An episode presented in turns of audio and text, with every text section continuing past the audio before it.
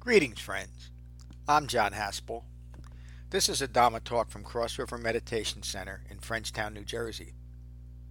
If you find benefit from this talk, please support the restoration, the preservation, and the presentation of the Buddha's Dhamma with your donation at becoming-buddha.com.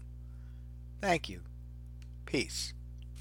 Today's class is the third in a series on what it means to be, uh, what becoming means in the Buddha's Dhamma, reference to my uh, to the Becoming Buddha book, why I titled it that way. Um, the first uh, class in this series was on the Loka Sutta, where the Buddha describes the um, the world upon his awakening as aflame with the fires of passion, and that sutta relates directly to the problems of of I making and ongoing uh, living within self referential views, taking everything personally, rather than awakening and understanding that nothing is personal. The next sutta, the Bhava Sutta, uh, related that ongoing I making as karma, and and he taught karma in a very different way than is mo- usually presented, but that that is also self imposed, and that karma can be uh, the momentum behind karma can be interrupted. In fact, that's the whole point of the Dhamma. And it's interrupted by recognizing and abandoning or emptying ourselves of ignorance as ignorance relates to Four Noble Truths. The Mula Sutta comes at it in a slightly different way, but it also should be understood as in everything the Buddha taught, it can only be understood in the context of dependent origination and Four Noble Truths as he taught it. And so this sutta is the same way. The main issue of the Buddha's Dhamma is ignorance of Four Noble Truths. So it, it doesn't need to be mentioned at the beginning of every one of the Buddha's suttas that, by the way, this is what I teach because everybody understands the context. But it is suttas like this that are taken out of context um, because they don't really under, people don't understand the underlying context that Buddhism has become very complicated and to, to me almost useful in developing any type of awakening. So the Mula Sutta. In this Buddha, in this sutta, the Buddha asked the assembled monks a rhetorical question. Monks, if those of other sects ask you, in what are all phenomena rooted? How do they come into play? What is their origination? How are they established? What is their foundation? What is their governing principle? What is their defining state? What is their heartwood?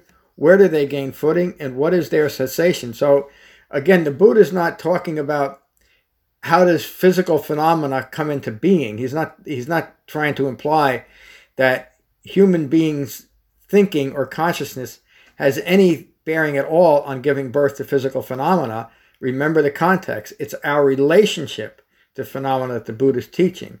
And if our, root, our views are rooted in ignorance of Four Noble Truths, that relationship will always be a self referential or a personal relationship and so our minds will react to ordinary phenomena. That's what he's referring to. And so then the solution would be to the to that problem of ignorance is how do we recognize and abandon being distracted and reacting to ordinary phenomena? Another way of saying that again is by taking phenomena personally. So the whole Buddha's Dhamma is about recognizing that nothing in the phenomenal world is personal. Well, you have to read this quick. How do they gain footing and what is their cessation? On being asked this, you should reply All phenomena are rooted in desire. All phenomena come into play through attention. And attention in this word, this in this usage is another word for mindfulness. So we're not talking about giving birth to phenomena, but engaging with phenomena in a self-referential way, and that comes by what we hold in mind or our attention. All all phenomena have contact as the origination. We have to come in contact with the world in order to have any type of reaction or response, don't we? All phenomena have feeling as their establishment. As soon as we generate a feeling, we've personalized it, and now we're self-identifying with it. We've established it as ours, and we're, we're now we now are charged with clinging and maintaining that relationship, no matter what it is. All phenomena have concentration for their foundation. All phenomena have mindfulness as their governing principle. What we hold in, not, in mind governs how we'll have our experience or what our experience will be experienced like. If what we're holding in mind is framed by the Eightfold Path, then that then the present moment experience will incline our minds towards further awakening. If not, it can only continue ignorance. All phenomena have discernment as their defining state. Meaning, however we discern something will define our experience of it. If it's impersonal, the defining state of anything, even a slap in the face, will be impersonal because we're seeing it clearly. All phenomena have release as their heartwood. It's such a powerful line. It means no matter what our experience in this moment, if it's framed by right view, practicing wise restraint, it has ultimate release. Every experience has ultimate release in this moment, as long as we're seeing it clearly. So the, the you'll often hear me say that each and every moment has the potential, the opportunity to awaken, as long as we're seeing things clearly. All phenomena gain footing in impermanence.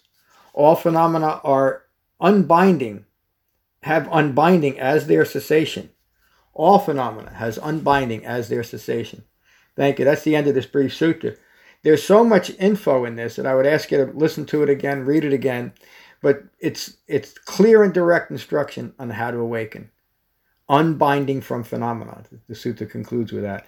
And taken in the, the three suttas together, and then following our recent uh, three class studies of the meaning of emptiness and the meaning of dukkha, this really is a um, a very skillful way, I think, to close out a, a lot of study this year for our uh, entire sangha, but also for this particular study. So that's the sutta. Vicky, I'd like to hear what you uh, what you think of it, and uh, how was your class tonight?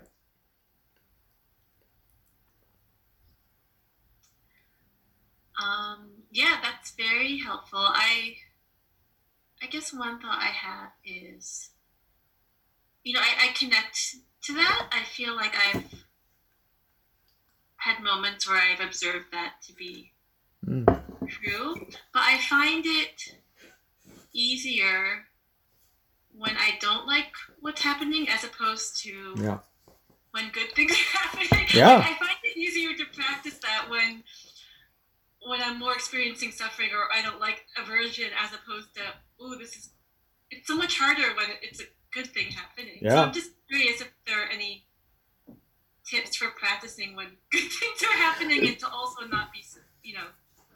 It, it's such a great question, Vicky, and it, it also shows a lot of courage because you're not you're you have no fear of of addressing that issue about the things that I like. Shouldn't I hold on to them? Shouldn't I continue self identification with them? And the answer is no, because it's only stressful. Uh, we, we, as you develop the Dhamma, you'll learn the difference between acceptance and approval. So the good things that happen in your life, you won't necessarily have to approve them and, and in a way that I want more of it. You'll simply accept it as another impermanent aspect of life that happens to be pleasant. But that type of thinking also allows you to much easier abandon the need for what you find unpleasant to be different than it is too. That's the main teaching on dukkha. You know, we, as human beings, we, we kind of have this idea that the game is about always getting what I want and always avoiding what I don't want. And that's the ultimate stressor in all of life. So we learn through the Dhamma that being a human being is just experiencing life as life occurs. And in that way, we maintain a calm and peaceful mind, rooted in concentration. And it, it also brings, like from my, my own experience, it also brings great meaning and purpose to every moment in life. Because when you don't need it to be any different, meaning more or less of it, then you're just living in this present moment. Everybody talks about being in the now. Well, this is the way to do it. And it's the most profound and direct way, I think. You'll experience this as you continue. Um, how did you find the meditation method? Sorry, there's gardeners, so it's a little um, it's a little loud. I'm just um, I I I find it um, yeah, I find I like the meditation method. Um, of course, I find it challenging. yeah. um, uh, in terms of yeah, my mind, my mind tends to wander. Yeah. Um, sometimes maybe uh, yeah, I'm trying not to analyze it, but um, yeah, good. Don't yeah, the the reason why we meditate is because it's it's a a human mind naturally is distracted. It wants to wander. That's why the Buddha taught it. You know, he didn't teach it because it's not necessary. He taught it because it's very necessary. Excuse me. And the method itself is designed specifically for that reason, to begin to calm a mind that, that tends to wander. And so when you find that you're caught up in your thoughts, in the in the guidance, you'll hear me say this. When you find that you're caught up in your thoughts, you or feelings, analyzing a feeling, you simply come back to the sensation of breathing. That's the beginning of the four foundations of mindfulness. That's how the Buddha taught to meditate. And so meditation is both of those components, isn't it? It's recognizing that I'm caught up in my thoughts and feelings and coming back to my breath. It's not just being focused on your breath. I, I, I don't think much about it. In fact, I, I only really thought about it once in all my meditation career because somebody asked me, How long can you stay connected to your breath? And when I first, I didn't know. I didn't have an answer because I never even thought about it. But when I did, I don't know that it's more than two or three or four or five minutes. It might, it might be 25 minutes. I don't, I don't think so because it, it's not important. What's important is that every time you notice that you're caught up in a thought, you come back to the sensation of breathing. You're reuniting your mind and your body, and you're deepening your concentration every time you do it. So when you look at it that way, every jhana meditation session, if you're following the method, is so-called successful, or a, a, probably a better way is useful. So a great, a great question. Thank you, Tom. What about you? Um, yeah. So uh, I just wanted to. Um, I hoped you could sort of elaborate on this. I had this. I wrote down. Um, so a slap in the face is not personal, right? Now, how do you not uh, take it personal? yeah, like like just just walk me through that. Or let, let, me see if I can explain to you how I understand it. Um, it's not personal because at the end of the day, if you search we we identify with a self and we and we however far you go in searching for that self at the end of the day you won't find it. There is no such thing as a self. Um, and so not that's um, not i got to interrupt you because it's not quite right. There is a okay, self. there is a self but it's but this a a fully awakened human being a fully mature self will not take anything personal so the Buddha never never taught annihilation that there's no such thing as a as a, a, human being that exists. He simply taught that's all that we are is a human being that exists. We're nothing else. We're not we're not we don't have the ability in this life to live a future life in some other realm. Human beings live in the physical realm. That's the that's the utter simplicity of what the Buddha taught. As far as not taking a slap in the face personally, that comes from practicing the eightfold path so, for one thing, in order for me not to take a slap in the face personally, I have to know that I didn't do anything to at least instigate the slap in the face. So that's the beginning part of, of right speech, action, and livelihood. As long as I'm I'm practicing that, I know that I've not caused a harm to another person to instigate in another person the need to slap me in the face or that they feel that they need to do it. And then the other aspect of it is, is I don't I never know what other people are thinking. And if someone decides that I need a slap in the face, that's based on their thinking, not me. And, and it doesn't mean I should stand there and get slapped again or over and over again. I may decide that I want to. Someone joining us late. I may decide that I don't want that relationship anymore. That's fine. But not knowing a person's motivation allows me to, and, and not really caring, as long as my behavior is within the framework, um, then there's no reason to take a slap in the face personally, is it? Because that just aggravates me, and then it can lead to hmm. a, a slap in the, in the face back, which can lead to world wars. You know, we know that. This is, in order for me to end conflict in the world, I first have to end it in my mind. And if there's no conflict left in my mind, somebody walks up and slaps me in the face for whatever reason, there's there's no reason to react. Again, it doesn't mean that I, I need to keep putting up with that behavior, though. Let me just welcome welcome uh, Meg joined us. Welcome, Meg.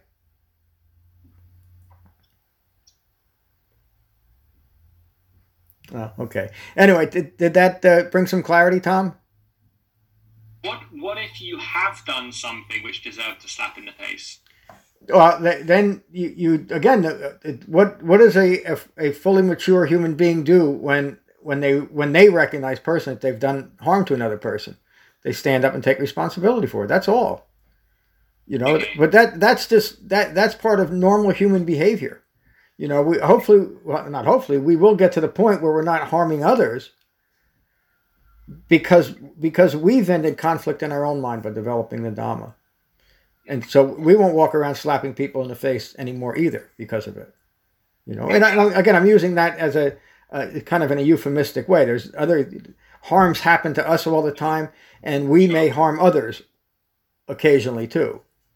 Yeah. And this is the way to do it. It's, uh, it's again, it's the an utterly practical teaching. So,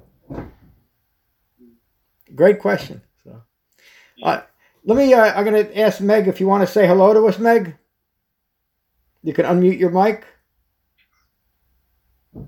You don't have to. I just want to explain. We're coming to the end of this class. Oh, there's Meg. Hi, Meg. Yeah, I'm here. I just was getting my stuff together. I was a little late getting getting going. So, um, Well- but hello, everybody. Yeah, I, I'm so glad you joined us. Is this the first time you've joined us?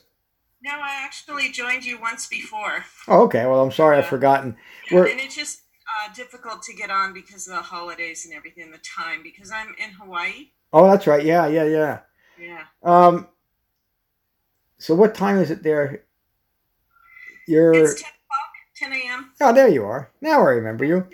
Um, so we're just at the end of this class. I'll post the talk uh, later on this afternoon, and it's, and it's a series of three talks on the meaning of becoming. And uh, I would ask you to listen to all three when you get a chance. But it, it's a, Okay, sure, I will. yeah, yeah, very good. Thank you. Thank you. I'm glad you joined us, and you have our schedule, etc. I know, you know that. I do, yeah. I've just been keeping up on reading and that, so um, just trying to kind of catch up. I've I've been a part of another a Buddhist group out here in Hawaii, and um, I just was researching something one day, and I found you, and it just explained you you explained what I was looking at so Good. good. well that glad. I decided um, to um, continue studying, you know, online. So Okay. great. If you get a chance, we're going to start a a 12 week Dharma study based on the Truth of Happiness book. I don't know which ones you're reading. That's what I've been studying. Oh, okay. actually. If the Yeah. timing works out, you know, try to join our sangha when you can. But all the talks will be posted, you know, as soon as I give them too, so you can Perfect. follow along with that. And uh, good. I'm so glad you joined us. Okay. You know? Thank you. Uh, David, how are you? Good, John. I just wanted to squeeze one more teaching in before the end of the year. I'm glad you did. I appreciate everyone's uh, comments and just to go back to what Vicky said at the beginning. Uh, and I've said it often: the importance of the sangha and the support you get from Yep. the sangha is so crucial. Uh, it, it's a personal journey, but the support of the sangha, and I only know one, but yeah, I found it to be very gentle and uh, you know knowledgeable, and they s- stick to the to what we're here for is to understand the Buddhist teachings. So thank you. Uh, thank you, David, for saying that and for joining us today. And just, try to hang on for a little bit there. I just want to have a brief conversation with you afterwards. So, um, I think you all know, uh, Meg. You may, if you're going to follow us along in the truth of happiness, um, the schedule is going to be a little confusing for some. We're going to. I have a Tuesday and Saturday class that I teach here in Frenchtown, uh, and we're going to be going through the truth of happiness at the same time. The Thursday group is going through it, uh, but so they won't be synced up because we'll doing be doing two classes a week in Frenchtown and one on Thursday. But uh, the instructions are the same. Uh, read the the chapter. In other words, next week for next Thursday's class, we will be reading um, the introduction in the first chapter, and then you'll write a little uh, or a paragraph or two on it uh, with your impressions, what you learned, and any questions, and then we'll just build on that week by week. So Okay. Is your the Saturday class is that in the morning? eight thirty in the morning. Oh, okay. That's the difficult thing. It'll be three thirty in the morning. Oh, that's right. Yeah. So- yeah. Tuesday night is seven fifteen. So Yeah. Will, will that one be recorded? So Yeah. Maybe I can maybe I can come live to the first one and then um, just watch the second one. yeah, I'll record them all. Um, they'll and the audio recording usually gets posted much quicker than the video. In fact, I I'm way behind in posting videos. I don't know if I'll ever catch up with those, but Uh, okay. Oh, yeah, good. Well, all right. Uh, we're going to finish with, like we always do with Metta, uh, but I want to wish you all a Happy New Year, and I'll see you all online soon. Vicky, great to meet you. Great to meet you. Thank you. So we always finish our classes with uh, a reading of the Buddha's words on Metta from the Karaniya Metta Sutta. So again, take a few moments to become mindful of your in-breath and your out-breath. And these, these are the Buddha's words on metta from the Karaniya Metta Sutta. This is what should be done by one who is skilled in goodness and who knows the path of peace. Let them be able and upright, straightforward and gentle in speech, humble and not content and not conceited, contented and easily satisfied, unburdened with duties and frugal in their ways, peaceful and calm and wise and skilful, not proud or demanding in nature, let them not do the slightest thing that the wise would later reprove. Wishing, in gladness and in safety, may all beings be at ease. Whatever living beings there may be, whether they are weak or strong, omitting none, the great or the mighty, medium, short, or small, the seen and the unseen, those living near and far away, those born and to be born, may all beings be at ease. Let none deceive another or despise any being in any state, let none through anger or ill will wish harm upon another. Even as a mother protects with her life her child, her only child, so with a boundless heart should one cherish all living beings. Radiating kindness over the entire world, spreading upwards to the skies and downwards to the depths, outwards and unbounded, freed from hatred and ill will. Whether standing or walking, seated or lying down, free from drowsiness, one should sustain this recollection this is said to be the sublime abiding. By not holding to fixed views, the pure hearted one, having clarity of vision, being freed from all sense desires, is not born again into this world. Thank you all for a wonderful class. Peace. Thanks, John. Happy New Year. Happy New Year. New Year, Ho- hope to see you all next week. Take care. Absolutely. Yeah. Thank you. Bye bye. Bye bye. Take care, Meg. Thank you. See you, Vicky. Thank you for listening. I rely on donations to support the continued restoration, preservation, and presentation of the Buddha's Dhamma. If you find benefit here, please consider a donation at becoming-buddha.com. Thank you. Peace.